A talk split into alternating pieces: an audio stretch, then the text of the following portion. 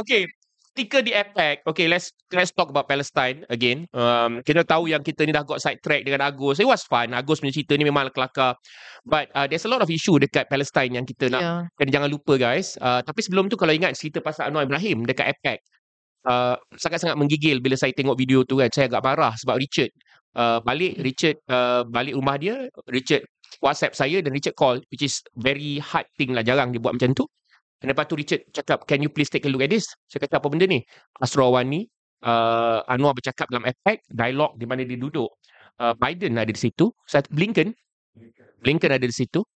Yang dia bercakap bagaimana, you know, kita nak apa pasal kes dalam isu Palestin Israel. Dan lepas tu tiba-tiba dia bercakap kan, bagaimana kita kena stop, you know. Tiba-tiba dia kata, Biden, saya masih ingat bagaimana anda merupakan ketua perhubungan Senat untuk Ya. apa ni, isu luar negara or something. Dan bagaimana anda semua dapat tengok isu. Lebih kurang macam ni lah dia cakap. Macam mana ketika saya di penjara kerana ketidakadilan. Dalam hati saya, what the hell is this? Hello, kau kena penjara bukan pasal speaking freedom lah. Kau kena penjara pasal liwat lah weh. Dan menyalahguna kuasa lah Anwar. And, and, and then the fact is kau nak sibuk nak samakan diri kau for saya pada saya saya melihat ialah cara nak menyamakan diri dia dengan apa yang berlaku dekat Gaza. Betul. Anwar. kau tahu tak apa yang kau dah buat dekat Gaza? Can we take up the picture? Yang I told you that we want to show the picture of the kids with Eh, the repeat lagi sekali weh viral. He was trying to put himself seolah-olah sebenarnya Seolah-olah macam dia orang Gaza. sama, Sama level dengan orang kat Gaza. Anwar, saya nak anda Anwar kalau Anwar dan orang-orang dia tengok, saya nak anda tengok benda ni. Saya nak apa lepas ni Kak Dayang akan explain apa yang berlaku. Okay? Anda Saya- tengok benda ni. Uh, Anwar kau menghadapi perkara macam ni. You cannot go and letakkan dengan diri kau setaraf dengan apa Betul. orang jauh dekat Gaza. sekali. Jauh sekali. sekali. Jauh sekali. So anda saya nak anda tengok satu punya nampak tak? Nampak tak? Di ataskan sikit producer biar kita boleh tengok. Anda nampak tak apa dia orang tengah buat tu? Ini berlaku di Gaza. Kak, apa dia buat tu kak? Kak, They are writing their name. Hmm. Tulis nama dia orang dekat tangan, dekat kaki to make sure yang dia orang kenal itu jasadnya. Siapa Allah. yang punya? Anak siapa? Ha? Mereka ini nak kau nak sama tarafkan dengan kau di penjara kerana yang dah dah ada bukti apa perbuatan keji kau tu. Di, di, di kena, kita hanya dapat tahu benda ni dalam beberapa hari lepas lah. Uh, ini setelah terbaca satu puisi daripada seorang uh, wanita bernama uh, siapa nama dia Zina Zina Zina, Zina Azam. Hmm. Zina so Azam. Zina Azam ni uh, kita take take away the the the foto dah ya yeah? anda tengok eh uh, saya minum kopi pagi tu uh, ini secara tak sengaja eh. Kita yang telah mengikuti secara serapat yang boleh apa yang sedang berlaku dekat Gaza. Dan kita semua terlepas pandang dan ini memberikan meletakkan kita di satu uh, satu area di mana kita uh, agak kesan sangat-sangat impak dia lah. Kita dapat tahu yang uh, ketika uh, susah nak cerita lah kan kak tapi Zainal Azam ni saya tengah baca poem daripada puisi yang dibuat oleh Zainal Azam. Zainal Azam ni adalah seorang uh, penulis, pensyair daripada Palestin, berketurunan Palestin. Uh, dia menulis sebuah puisi berkenaan dengan situasi yang sedang berlaku dekat Gaza di mana ibu bapa menulis nama anak-anak menggunakan marker pen Permanent marker. permanent marker. Dia orang Okay. uh, tulis dekat lengan, dekat kaki, dekat banyak bahagian. Sebab kalau masa kata anak dia Kecai kena bom. berkecai kena bom, Dia masih boleh cari lah. dia masih boleh kenal pasti. Yang yang yang saya tak boleh nak terima sebagai seorang ibu. Mereka kena cepat-cepat menulis. Supaya apabila dia bom, sempat nak tulis nama tu di tangan, di kaki. Sekiranya muka tak ada, yang tinggal hanya tangan. Saya ada tengok uh, sebelum uh, uh, YB Viral bercakap bagi tahu saya mengenai puisi ini. Sebelum itu saya ada nampak di uh, X ya, di mana mereka berebut-rebut menulis. Dan saya tengok keadaan dia menulis nama mereka tu tidaklah mereka menangis atau takut. Saya kagum dan saya rasa memberi semangat kepada kita betapa kuatnya anak-anak ini, keimanan mereka dan mereka sanggup. Aku tulis nama kau, kau tulis nama aku. Sama-sama panggil, tarik orang ni. Tulis pula dekat orang ni. Nama siapa. Jadi kita nak, kalau anda-anda nak ambil fikir eh, macam mana saya kata, saya seorang ibu, memang saya tak boleh tidur. Saya tak boleh tidur. Bila saya dengar pula YB Viral cakap, seorang manusia yang tak sedar-sedar ni masih mengingatkan me, myself and I, nak samakan Sudahlah you samakan diri kau keadaan kau seperti se- setaraf dengan Mandela. Jauh sekali. Now you take another issue. You ambil anak-anak yang menulis. Oh, bukalah mata. Jangan orang ramai. Kita dah nampak Anwar. Bukalah mata kau. Sedarkanlah diri kau daripada impian kau ini. Ah. Kak, tadi kita ada record video tu tadi. So Hmm. you are late kan sebab uh, kita nak kongsikan puisi tu dengan anda. Hmm. Ha, Kak Dayang, cuba Kak Dayang baca kan Kak Dayang kita telah telah terjemahkan dalam bahasa Melayu. Ya, Ah, uh, kita puisi ada. daripada Zina Zaman ni supaya anda fikir betul guys. Saya mula-mula selama ni kita tertanya-tanya kenapa dia tulis nama. Kan? Ya. Tahu sampai pagi dua hari yang lepas. Wah, it was really really different perspective sebab saya sendiri tak boleh brain. Bagaimana ibu dan bapa Cuba anda bayangkan kalau anda jadi ibu dan bapa dalam keadaan yang macam tu sekali, anda terpaksa tulis nama anak anda dekat lengan dan kat kaki dia. Jadi bila berlaku kena bom ke kenapa, masih boleh kenal anak dia tu siapa. Anda boleh brain tak? Anda boleh fikir tak macam mana apa yang go through their mind. Ya. But this is this is what's happening and kita terlepas pandang. Seperti apa Kak Dayang kata, kan? Kita dah ada 14,000 lebih kan uh, mereka yang dibunuh di Palestin. 60% tu guys adalah kanak-kanak, bayi dan kanak-kanak. Kak, cuba Kak Saya kongsikan Kak dengan puisi Kak. adakah empat hari, empat hari ceasefire ini jika berjaya, adakah ini untuk mengambil nafas dan kita akan melihat seterusnya kekejaman ini, pembunuhan ini akan terus menerus? I I think that is what is going to happen sebab they have already gone halfway.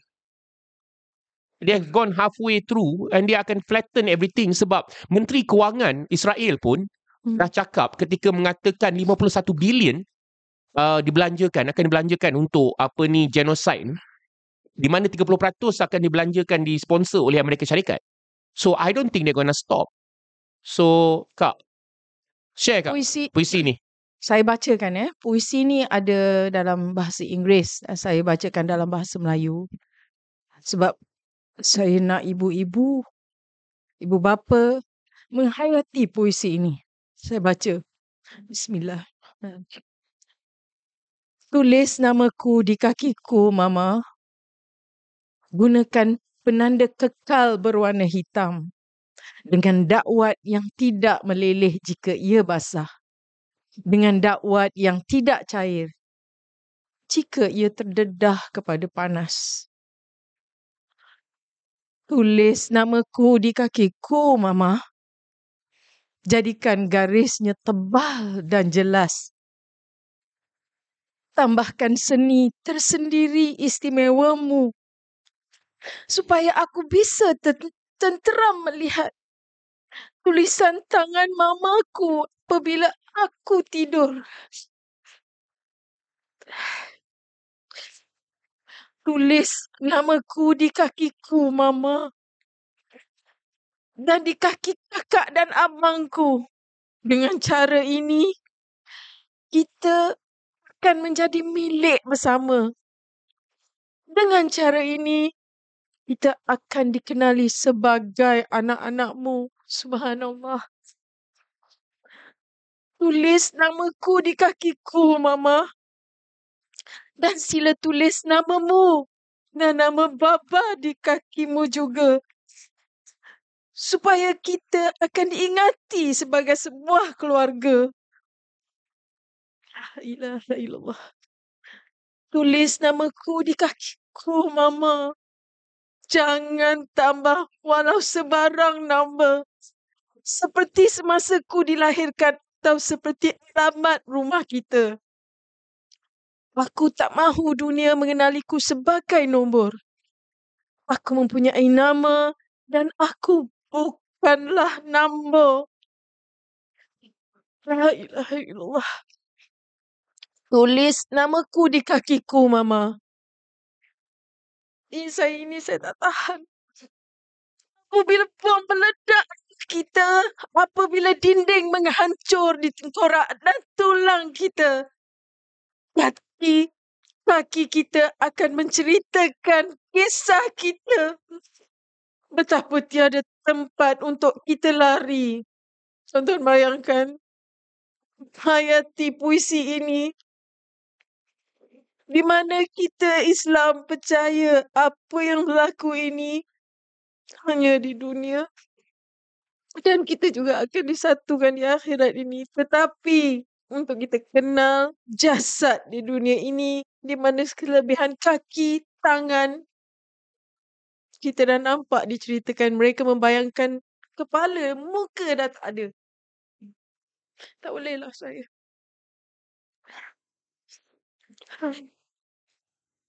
So, uh, so lebih kurang dalam, dah tiga hari lah. Benda ni kita macam kita tak boleh nak bayangkan lah situasi tu kan. Tak boleh nak brain. Tak boleh nak brain kan. Tak boleh nak brain. So, Zainal Azam ni bila dia menulis saya percaya perasaan dia pun luluh. Hancur sebenarnya. dia adalah apa ni Palestinian yang uh, sekarang dah antara mereka yang menjadi pelarian perang lah. Uh, Zainal Azam ni. Hmm. As I read lah hari tu kan. Masa ada English version. Write my name on my leg, mama. Use the black permanent marker. With the ink that doesn't bleed. If it gets wet. The one that doesn't melt. If it's exposed to heat. Write my name on my leg, mama. Make the lines thick and clear. Add your special flourishes. So I can take comfort in seeing my mama's handwriting when I go to sleep. Write my name on my leg, mama, and the legs of my sisters and brothers. This way we'll, we will belong together. This way we'll be known as your children. Write my name on my leg, mama, and please write your name and Baba's name on your legs too, so we will be remembered as a family. Write my name on my leg, mama. Don't add any numbers, like when I was born or the address of our home. I don't want the world to list me as a number. I have a name and I'm not a number. Write my name on my leg, mama. When the bombs hits our house, when the walls crush our skulls and bones, our legs will tell our story, how there was nowhere for us to run. So, hari pertama bila saya come across this poem, uh, it was like three days ago, rasanya. Dia memberikan kita sepsi yang sangat berbeza dengan apa yang berlaku dekat Gaza. Dan ketika itu saya rasa macam dua perkara yang kita rasa macam menyesal, terkilan. Okay? Pengetahuan anda, untuk pengetahuan anda semua, uh, sejak tahun 2007 sampai 2018 eh, Gaza ni kerugian sampai hampir 80 bilion ringgit. Gaza. Daripada empat serangan yang dibuat oleh uh, Tel Aviv, uh, kematian of course lah daripada tahun 2005 sampai 2023, 2007 sampai 2023 tak silap saya dah 6,400 lebih yang telah dibunuh. So imagine that kita ni tak pernah nak konsisten dengan isu yang kita our boycotting, our everything kita tak pernah nak konsisten tau. Dan kita cari excuses, kita cari even myself eh, uh, saya agak terkesan because I, I even question myself bagaimana saya masih boleh memberi pada BDS kan bila dia minta minta yearly punya donation but yet I do not do what matter most Uh, seperti contohnya memastikan kita ni boycott corporate Amerika because Amerika dah bersekongkol terlalu terlalu lama dah. Bayangkan sebelum uh, Oktober ni, saya rasa daripada tahun 2007 tu sampailah 2023 bang. Hmm. I think Gaza ni dia dah rugi sampai dekat 100 bilion ringgit sebelum peperangan. Hmm. And now 40 over thousand houses lebih kurang dalam uh, 10% rumah di Gaza ni total destruction. Kita jangan cakap pasal nyawa. Nyawa kita put aside. Flatten. uh, flatten, total destruction, lebih daripada separuh daripada rumah dah partial destruction, masjid, churches, hospital, there is nowhere to go back to. And I saw uh, I saw satu gambar di mana bangunan tu dah collapse. Kita boleh nampak seiring kaki-kaki di bawah itu yang dihimpap oleh bangunan. Nah, how you nak tarik jasad itu di, di, dikeluarkan daripada bangunan yang runtuh itu? They are looking at it. Just feet. Ramai. Bukan bukan seorang dua. Ramai. Saya rasa maybe dalam enam. Sebab tu dia orang kata yang bawah rubble tu yang terperangkap bang, masih ada 2000 lebih. Hmm. Separuh daripadanya adalah kanak-kanak kan. Numbers of people yang yang yang dibunuh dengan kejam. So kita tak boleh biarkan kali ni apa yang telah berlaku dekat Gaza tu didiamkan dan Gaza dihalau keluar. Yeah. Anas was saying the picture uh, uh, Anas tadi pagi tengok Anas Jalil tengok gambar-gambar tu dan dia kata dia disturb eh, sampai malam tak boleh tidur thinking about Palestine. Richard having a night uh, a sleepless night uh, memikir uh, mimpi pasal Palestine. I think all of us actually bayangkan kalau kita yang jauh ni beribu-ribu batu uh, boleh terkesan begitu sekali. Hmm. Bayangkan mereka yang berada di lapangan. So as much as kita ni ada tears coming out and all that, kita punya job, kita kena fulfill responsibilities kita. Kita kena tekan masyarakat dunia. Kita kena Betul. tekan mereka yang bersekongkol. Betul. Kita tak boleh waver. Itu yang kita boleh buat. Betul. Itu yang kita boleh buat guys. Kita boleh buat itu. Jadi inilah within reach, within reach. Ah, within reach. Of course, kita jangan kita kalau kita boycott sesuatu jenama apa ni masuk Telegram bantu negara demi negara tu dah kita dah forward. Kita dah forward. Kita dah berikan kepada anda uh, panduan memboikot. Kita tak boycott staff benda-benda macam tu ada. Kita fulfill kita punya responsibilities guys. Ya. Sebab kalau kalau tengok pun sebelum peperangan ini bang 100 bilion kerugian Hmm. kan itu adalah mudarat lebih besar Yep. daripada tak memboikot itu sebelum peperangan. Hmm. Sekarang setelah peperangan kan setelah bukan peperangan sorry we keep using the word peperangan ini bukan peperangan. Ini ialah genocide. Genocide. Ini bukan peperangan ini adalah genocide. Eh? So last word kak. Saya cuma last word saya minta ini saja kemampuan kita rakyat Malaysia tak kira bangsa Cina, India, Melayu, kita orang Malaysia, kita punyai perasaan, kita mempunyai kaya dengan kasih sayang antara satu sama lain. Sekiranya kemampuan kita ni memboikot setelah kita tengok ke- kekejaman yang berlaku, eh, pembunuhan yang tiada peri kemanusiaan ini dianggap manusia itu seperti haiwan. Saya minta anda, kemampuan kita apa?